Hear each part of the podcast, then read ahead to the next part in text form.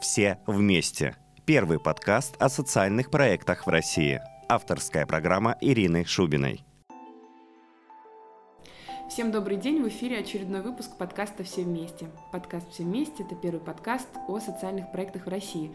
И сегодня у меня в гостях Григорий Свердлин, директор благотворительного фонда «Ночлежка». Это фонд, который помогает бездомным. Григорий, привет. Привет. Расскажи, пожалуйста, про то, как тебе вообще пришла в голову идея создать фонд помощи бездомным? И твоя ли это была идея? Кто еще приложил к этому руку? А, идея была не моя, когда появилась организация, мне было 11, я думаю, лет. Это было в 90-м году, так что, конечно, идея не моя.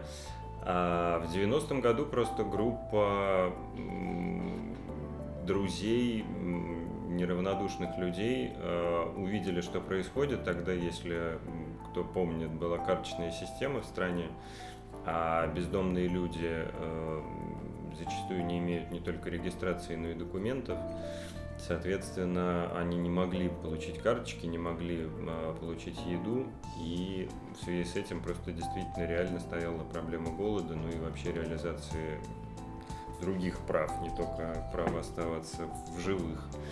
А, соответственно, вот несколько человек объединились, начали готовить э, еду э, у себя на кухне, развозить ее на своей машине, ну и так потихонечку а, организация превратилась в то, чем она является сейчас. Можем поподробнее поговорить о проектах ночлежки. А я в ночлежке появился году в 2003-м, э, сначала просто в качестве волонтера, который ездит на ночном автобусе. Есть у нас такой проект. То есть, если я могу посчитать, ты 11 лет уже этим занимаешься? Э, ну, если считать с самого начала, то да, но работаю я в ночлежке последние лет пять, наверное. Угу. Ну и если мы переходим к проектам, то какие у вас в основном есть сегодня проекты в фонде? Э, я только тебя поправлю, не фонд. Фонд мы были до 98 -го года, а, с тех пор мы органи... Органи... Да. общественная организация. Ну, это детали. А, проекты у нас есть, а, ну, можно следующим образом а, их разделить. У нас есть гуманитарные проекты, которые решают, ну, вот такие базовые а, потребности человека, чтобы человек не умер с голоду, не а, замерз от холода зимой. А, это в первую очередь ночной автобус, про который я уже сказал коротко. Э, проект представляет собой микроавтобус, который ездит 5 дней в неделю, 5 вечеров в неделю а, по городу, и на четырех стоянках э, волонтеры проекта раздают еду. А, на каждой стоянке там где-то 30-50 человек получают еду, и, соответственно, э, за вечер мы кормим где-то 120 до 200 человек. Вот. А иногда с этим микроавтобусом еще выезжает медик. Мы стараемся, чтобы один-два раза в неделю это происходило, тоже волонтер. Вот. И это, в общем, ну, практически полностью волонтерский проект. Получает зарплату только водитель этого э, проекта, ну, потому что невозможно найти волонтера, который был бы готов 5 вечеров в неделю этому посвящать. Вот. И координатор проекта, который занимается поисками средств, поисками э, еды, которую мы будем раздавать, ну и так далее. Много довольно головной боли с этим связаны. Вот. А у нас есть пункт обогрева, еще один такой гуманитарный проект. Это а, большие отапливаемые палатки, примерно на 50 человек каждая. А, проект зимний, то есть а, ставим мы эти палатки а, или 1 ноября, или 1 декабря, в зависимости от того, как мы договоримся с районными администрациями. И э, призван этот проект, понятное дело, э, в первую очередь позволить людям сохранить э, ну, просто здоровье и жизнь в холодное время года, потому что даже при нулевой температуре уже довольно высок риск получить обморожение, если ночевать на улице, а уж когда погода там минус 10, минус 20, то ну, совсем тяжело. Вот. И, к сожалению, каждый год э, мы получаем печальную статистику, сколько людей замерзло на улице, сколько людей стало инвалидами в результате обморожений. Это ну, вот просто такая данность, которая, к сожалению, всегда с нами. Вот. А есть проекты более ну не то чтобы сложные, но требующие больших э, таких организационных усилий и финансовых затрат, а, но которые призваны уже не просто помочь человеку не умереть там от голода холода, но э, призваны помочь человеку выбраться с улицы. Это в первую очередь наш приют на 52 места, самый большой приют в Петербурге для бездомных. Вот. А, и это наша консультационная служба. А, у нас четыре социальных работника и два юриста – которые совершенно бесплатно в порядке живой очереди всем желающим отвечают на вопросы, как восстановить документы, как э, устроиться на работу, а, как э, получить медицинскую помощь, э, получить э, страховой медицинский полис, оформить пенсию, оформить инвалидность, ну и так далее, и так далее. Миллион вопросов, как всякие сложные случаи мошенничества с недвижимостью, каждый пятый бездомный жертва мошенничества с недвижимостью. И мы такими случаями занимаемся, вплоть до того, что доводим такие случаи до суда и добиваемся отмены мошеннических сделок. Вот. А, ну, примерно 30 и более человек к нам приходят каждый день к наш, в нашу консультационную службу. Мы можем потом на это посмотреть. Я могу показать, как это выглядит. Вот. А, кроме того, есть у нас такой проект, и тоже перечисляя проекты, которые призваны а, помогать людям выбраться с улицы, проект «Дом на полдороги». Это проект для алко- и наркозависимых. Есть э, бездомные люди, э, которые, скажем, полгода, год на улице, у них опустились руки, и это, к сожалению, тот момент, когда многие э, начинают выпивать, э, и э, вот этот проект «Дом на полдороге», он призван именно помочь людям справиться с зависимостью с помощью и волонтеров, которые уже прошли через этот проект успешно, и с помощью профессиональных психотерапевтов. Ну, это такая американская программа «Анонимные алкоголики». Выглядит это все примерно как в американских фильмах, когда говорят там, «Здравствуйте, я Гриша, я алкоголик». Вот. Примерно так это выглядит. А, вот. А, а вообще, ну, как я уже сказал, 52 человека у нас в приюте живет. А за год через приют проходит э, примерно 160-180 человек. Вот, а, то есть в среднем люди живут 4-4,5 месяца. И большинству этих людей удается с нашей помощью выбраться с улицы. Вот это, собственно, ну, главная такая наша задача всей организации, как мы ее видим. То есть, безусловно, очень важно кормить людей и помогать им э, сохранить здоровье в период холодов, но главное все-таки находить э, совместно с людьми, находить э, способы выбраться с улицы. А многие начинают работать и снимать себе жилье, и, соответственно, съезжают из нашего приюта, освобождая место для следующих людей. А, инвалидам мы помогаем оформлять инвалидность и вставать на очередь э, в дома инвалидов э, государственные. Вот, это, конечно, длительная процедура, там на год примерно, а то и больше, но, по крайней мере, эти дома инвалидов сильно лучше, чем жизнь на улице при всех к ним претензиях. Вот. А, ну и последняя, наверное, такая большая, большой раздел наших проектов – это а, проекты, направленные на то, чтобы решить ситуацию в целом. Мы, во-первых, занимаемся защитой прав бездомных.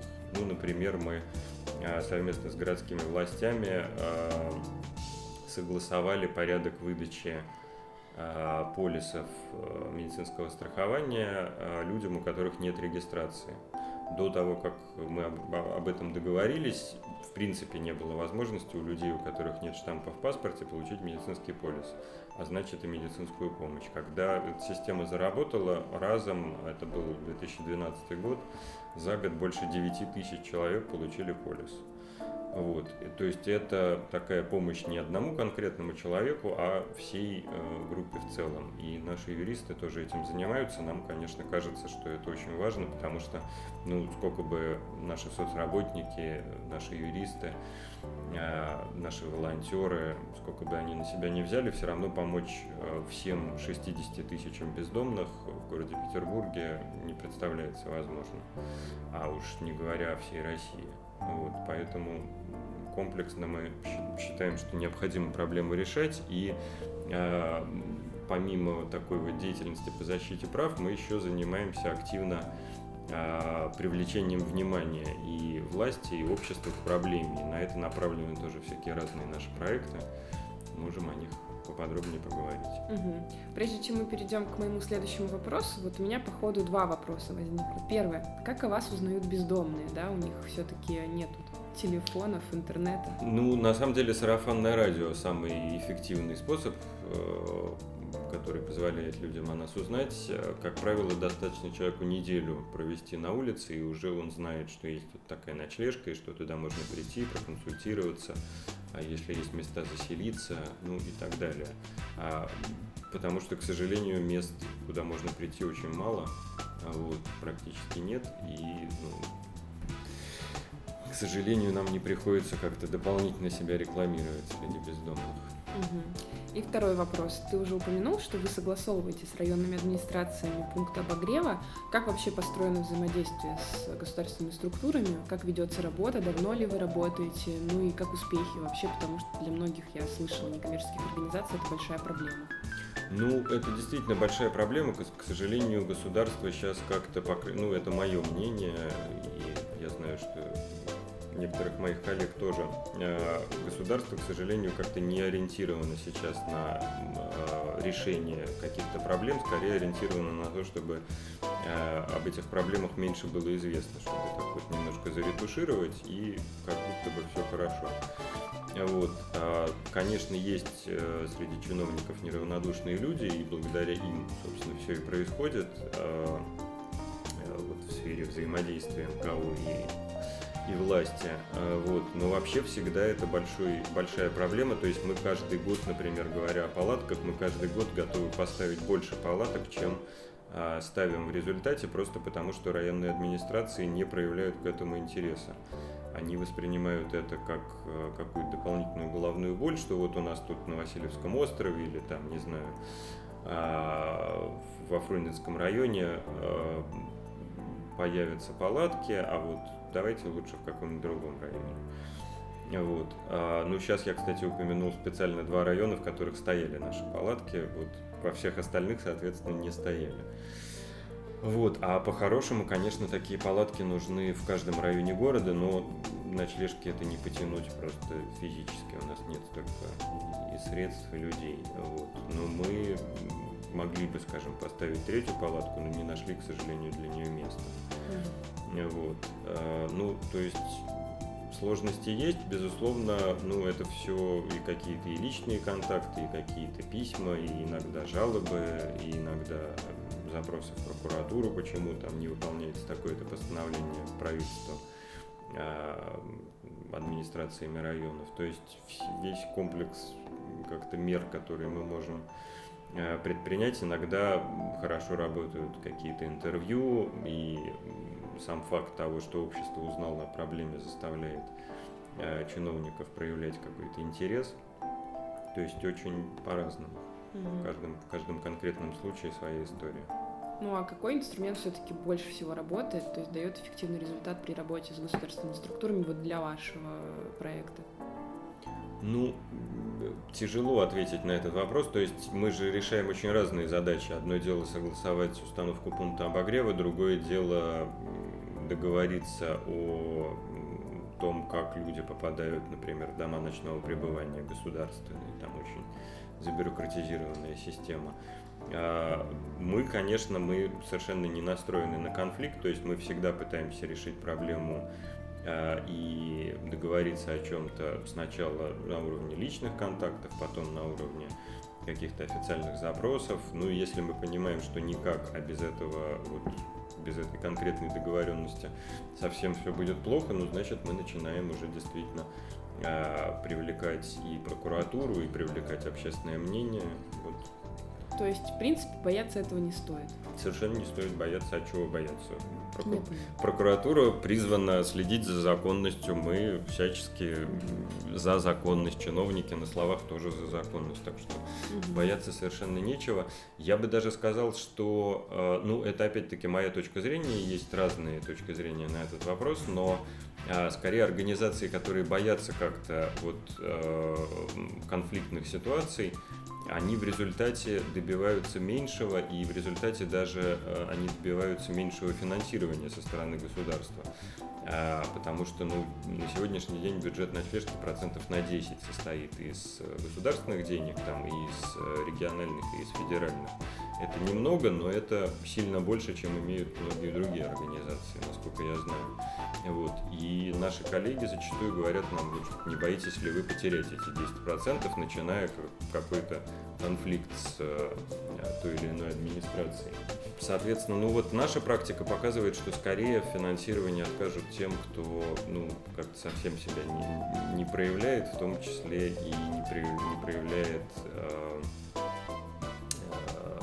Настойчивости. Настойчивости, да, и каких-то усилий не прикладывать для того, чтобы привлечь внимание к конкретной проблеме. Ну, как бы вот если с ними так все по-тихому, значит, можно и там субсидию перестать выделять этой организации. Ну, это вот угу. мое мнение. Ну да. А, сильной стороной ночлежки являются ваши пиар-акции. Например, в прошлом году мне наиболее ярко запомнилась акция в летнем саду прекраснейшая.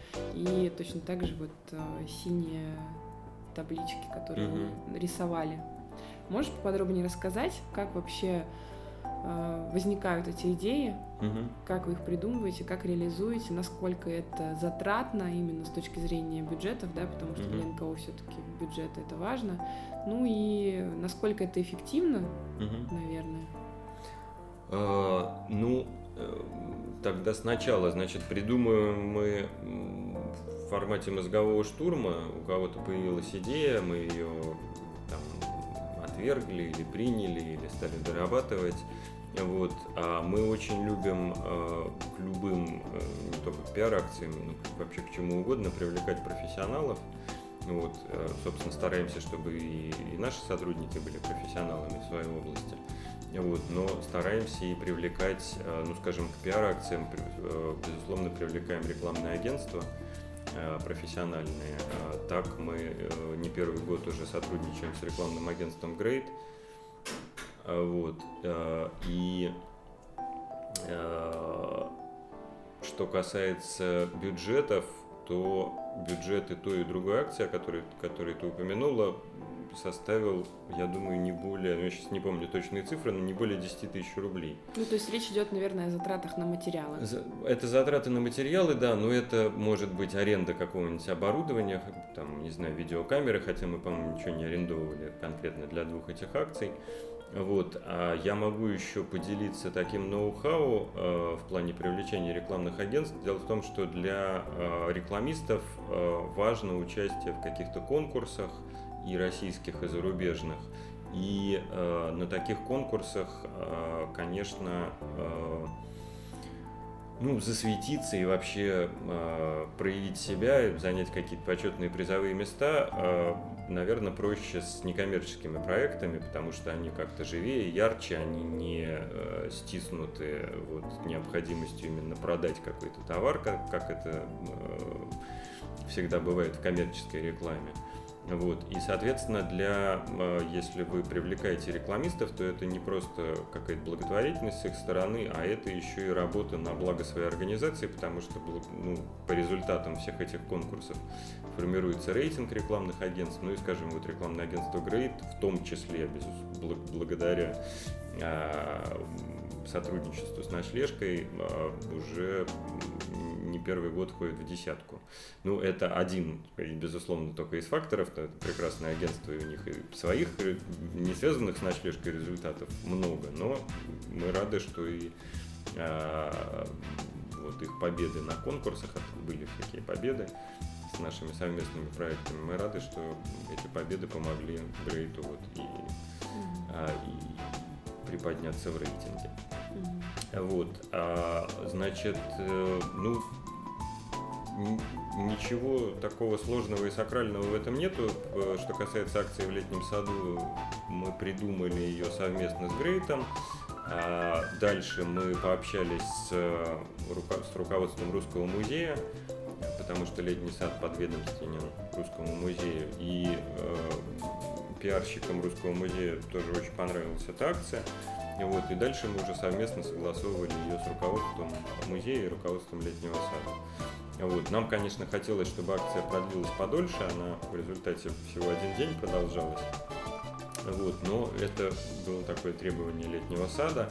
Вот. Но э, главное, что акция состоялась, масса э, была журналистов, там час не переставая я давал интервью всяким э, новостным каналам и мои коллеги и сотрудники Грейта. Вот. И главное, что мы потом все это засняли, привлекли профессиональных фотографов на волонтерских тоже началах. Вот. И сейчас, может быть, э, вы уже видели в городе э, социальную рекламу вот именно с, да, этими, с этими статуями. Для тех, кто, кто, кто не видел, я напомню, что сама акция состояла в том, что а, от лица бездомных выступали статуи летнего сада. Мы э, рядом с этими статуями устанавливали такие небольшие всплывающие пузыри, как в комиксах. Вот. И в этих комиксах от лица статуи были всякие разные тексты. Ну, например, «Вы же не статуи, чтобы проходить с каменным лицом мимо чужой беды». Вот. Ну и, и, и прочие. У нас порядка 20 было таких э, изречений разнообразных. Ну и все это было призвано именно привлечь внимание к проблемам бездомных и Э, собрать деньги на работу организации. Там э, малень, мал, маленьким шрифтом да, было написано, что можно отправить смс на определенный номер и таким образом перевести там, 100, 100 скажем, рублей э, в пользу ночлежки. Вот. Ну и, в общем, и той, и другой задачи мы добились этой акции. Угу. Вот. Ну и с, э, с трафаретами было примерно так же. Сначала мы узнавали всякие юридические тонкости, не э, подставим ли мы этим свою организацию. Вот, и волонтеров, которые будут заниматься нанесением трафаретов на временные заборы. Ну, выяснили, что все в порядке.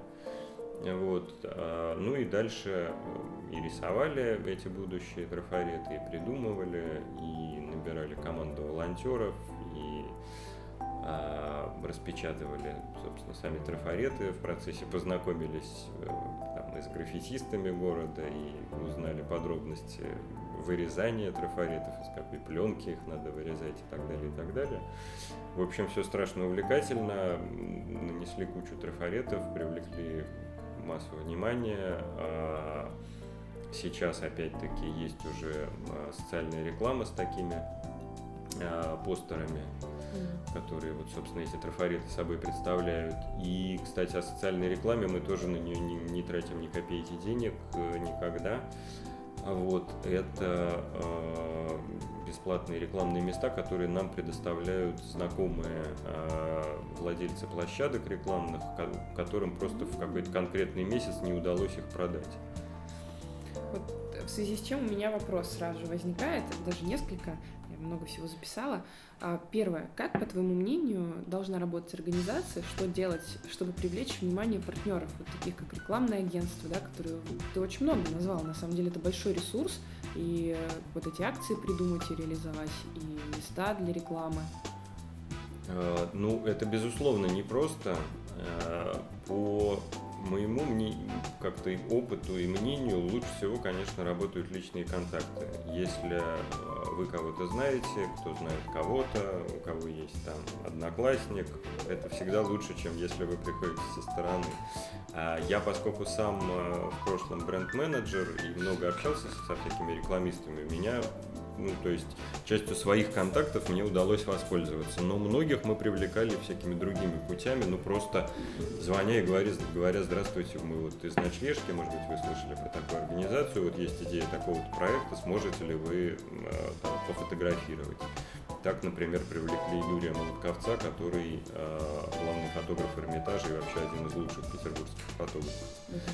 У нас была совместная акция в 2000 наверное, в 2012 году.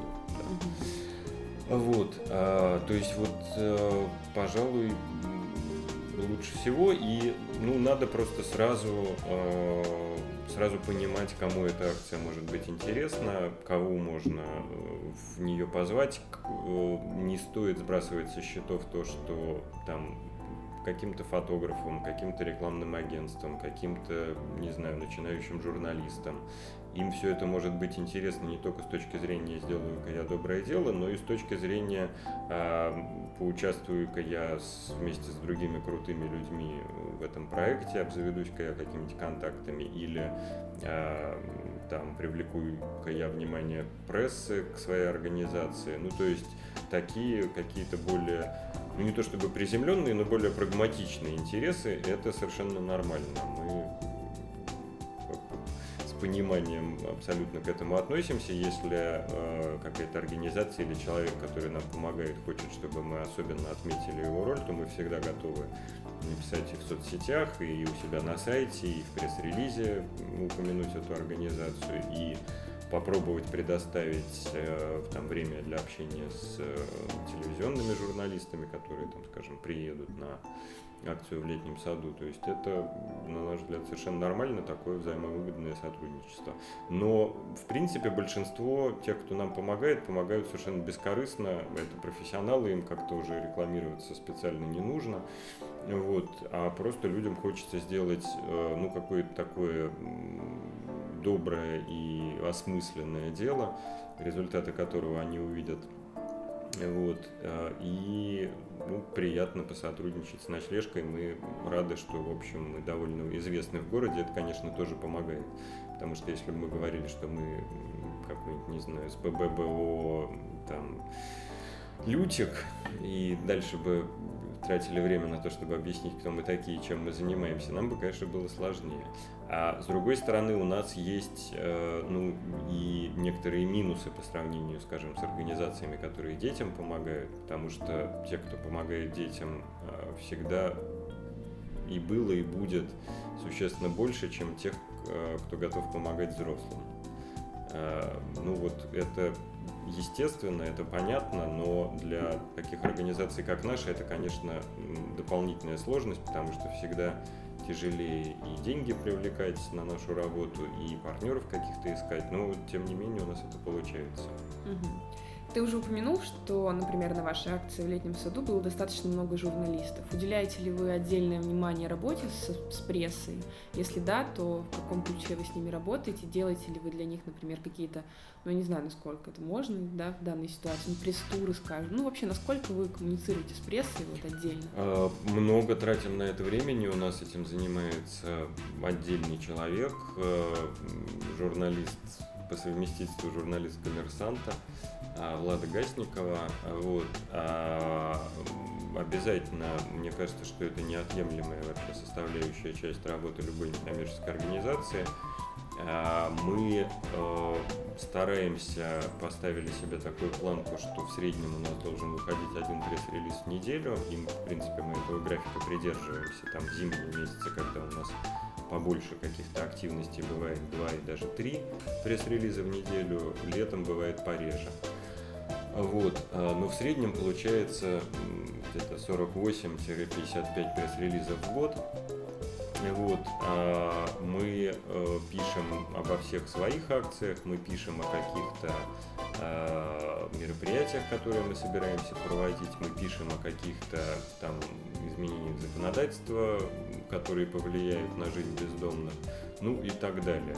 А все это выкладывается у нас на сайте, в разделе новости можно посмотреть прямо все эти пресс-релизы а, за последние годы. А все это рассылается по базе журналистов Санкт-Петербурга и некоторых федеральных изданий. А, и дальше уже в зависимости от значимости новости ее перепечатывает э, там со своими комментариями, ну или, не знаю, или 50 изданий, или 5 изданий. Но такого, чтобы никто не перепечатал, у нас, мне кажется, никогда не бывало. Всегда как минимум несколько, нескольким изданиям эта тема будет интересна. Вот, а, ну и а, если речь идет о каком-то мероприятии, то обязательно в этом пресс-релизе мы указываем, что для аккредитации нужно звонить туда-то, писать туда-то, приходить в такое-то время, в такое-то место. Вот, и плюс еще иногда обзваниваем специально нам знакомых журналистов, которым из интересных, мы уверены, будет это, эта тема, эта акция, это событие. Вот, и приглашаем их уже напрямую. А как найти таких журналистов?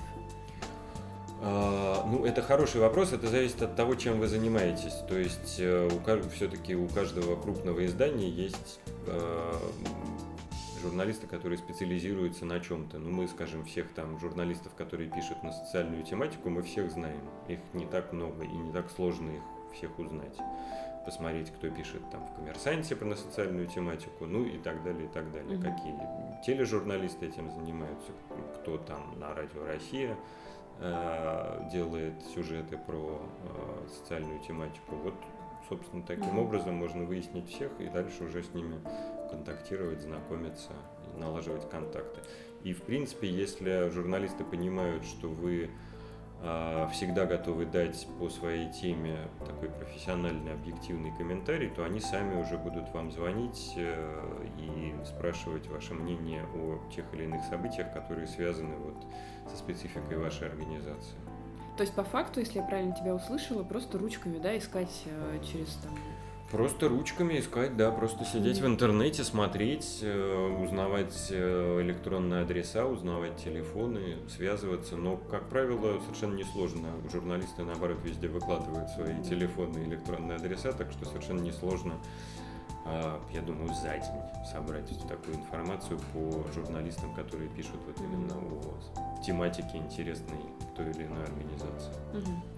А вот что касается финансирования, можешь, наверное, немножечко рассказать? Э, в основном источники дохода общественной организации, вот именно ваши, они в основном какие? Это больше корпоративные пожертвования, частные пожертвования? Ну вот государственные ты уже сказал, да, 10%? А, да, могу перечислить. Значит, э, в 2013 году э, это вы, выглядело следующим образом. 35% у нас составили частные пожертвования. Это, а, ну, это и платежные терминалы, через которые люди нам деньги переводят. Это и карточки, которыми можно на сайте пожертвовать.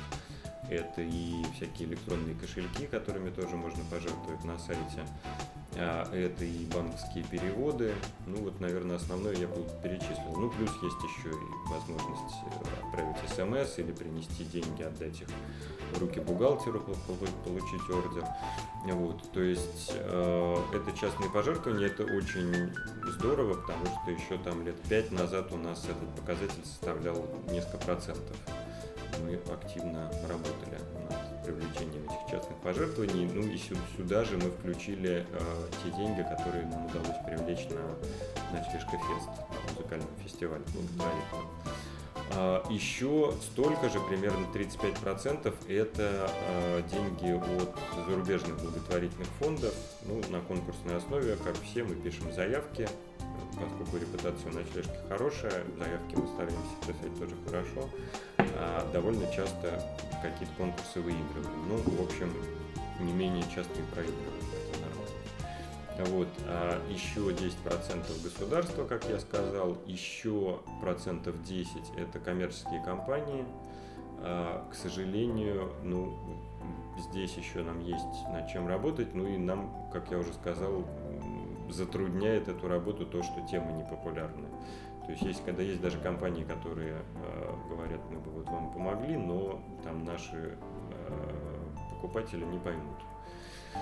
Вот, ну, это их мнение, может быть, покупатели и поймут, но вот по таким причинам компании нам отказывают, к сожалению. Ну, еще мешает, конечно, это уже такая причина общая для всех некоммерческих организаций России, мешает то, что нет никаких налоговых льгот для коммерческих компаний, которые жертвуют на благотворительность. То есть им приходится брать деньги из, из прибыли и целиком и полностью 100% этой прибыли, ну, денег из прибыли отдавать. И во многих странах, как ты, наверное, знаешь, есть да, нал- налоговые послабления для тех, кто жертвует на благотворительность. Вот. А, значит, что-то я еще явно забыл перечислить. А, да, еще процентов 10 составляют деньги из российских благотворительных фондов, тоже конкурсная система. А иногда это фонды, аффилированные с государством, ну, скажем, есть у Минэкономразвития, а, да, у них есть э, каждый год некоторые бюджеты, которые они выделяют там на, ну, на те или иные проекты. Мы у них э, второй год уже выигрываем конкурс э, с нашим проектом по распространению опыта.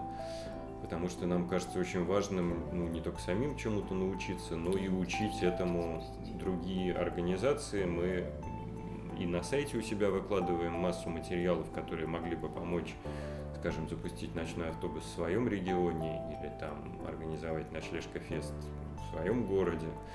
Вот, а, то есть практически ничего не утаиваем, все рассказываем, надеемся, что таких организаций, как наши, будет больше и больше. Ну, в первую очередь, конечно, наши пособия помогут тем, кто а, занимается схожей тематикой, помогает малоимущим и бездомным. Ты предвосхитил мой вопрос, как раз хотела спросить по поводу того, делитесь ли вы опытом. То есть правильно ли я понимаю, что тот человек, которому может быть потенциально интересна эта тема, он просто может найти все на сайте и Он может по, по, очень многое найти на сайте, там действительно выложены очень подробные пособия, там 30 страниц про то, как э, установить пункт обогрева, согласовать его, найти на него деньги, о чем говорить с администрацией, ну вплоть до того, чем дезинфицировать помещение, какими химическими составами. Вот, то есть все мелким убористым почерком написано, выложено. А, вот. а плюс всегда можно связаться с э, нами. У нас есть э, прямо специальный сотрудник, но это одна из его функций. Вот, он всегда готов ответить на вопросы, или если э, вопросы какие-то специфические, он просто перенаправит к тому из наших сотрудников, кто лучше ответит на этот вопрос, ну там координатор ночного автобуса. Больше всех знает про мобильные, э, мобильные проекты развозки еды. Вот, там координатор пунктов обогрева больше всех знает про палатки, ну и так далее, и так далее.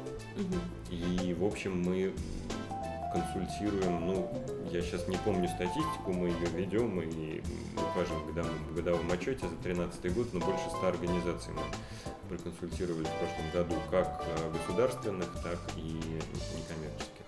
Угу. Ну и последний тогда вопрос, ты уже не раз это упоминал. Вот тема бездомных, она действительно такая, не хочу говорить непопулярная, но она сложная и донести до людей о том, что бездомные люди это не только алкоголики, тунеядцы, но еще и пострадавшие, это наверное, очень тяжело.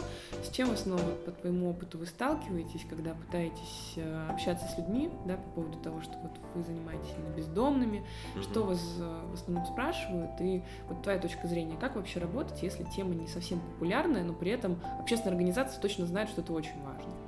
Ну, это хороший вопрос. Мы, конечно, очень часто сталкиваемся со стереотипами. И главный, наверное, стереотип, один из двух главных, ты э, о нем сказала.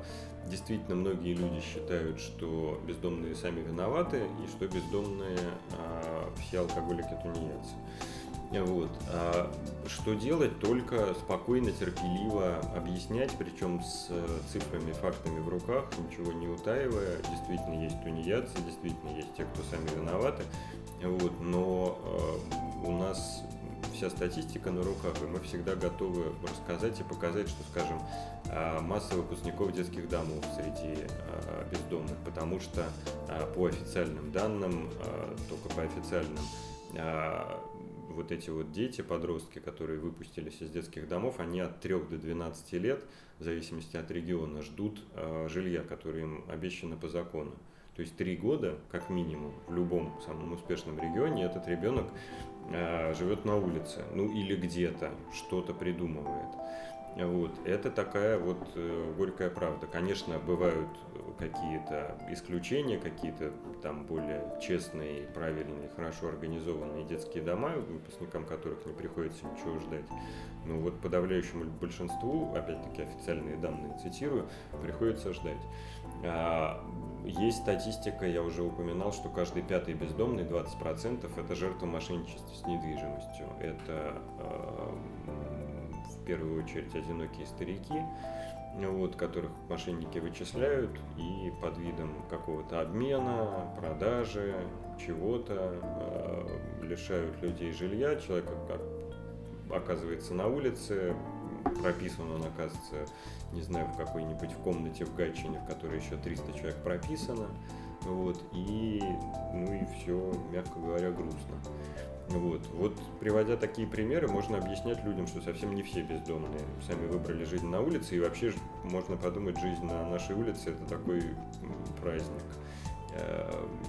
То есть вообще представить, что кто-то может сам выбрать жизнь на улице, ну, довольно тяжело, если задуматься над этим как-то а, немножко более глубоко, не ограничиваться вот этой поверхностной а, расхожей ремаркой, что сами виноваты, ну, любой, в общем, адекватный человек поймет, что ну что-то тут странное, чего бы вдруг человеку жить на улице, если есть какие-то альтернативы. А, бывают, безусловно, такие люди, но по нашим оценкам там 2-3% из всех из всех бездомных, и даже среди этих 2-3%, ну, зачастую это связано с какими-то ментальными сложностями, потому что, ну, представить, что действительно адекватный человек решит, а поживу-ка я на улице, ну, вот, э, в условиях нашего климата, нашего отношения окружающих к бездомным, ну, это сложно. Вот, так что, ну, коллегам могу только порекомендовать вот действительно раз за разом доносить свою позицию всеми имеющимися средствами и способами, то есть в каждом интервью, в котором заходит об этом разговор, а, объяснять, э, на сайте как-то доступно писать, в соцсетях выкладывать а, какие-то успешные истории и истории, которые развенчивают стереотипы. Вот. И просто ну, вот, год за годом бить в одну точку. Никакого другого способа нет. Спасибо тебе большое за рассказ.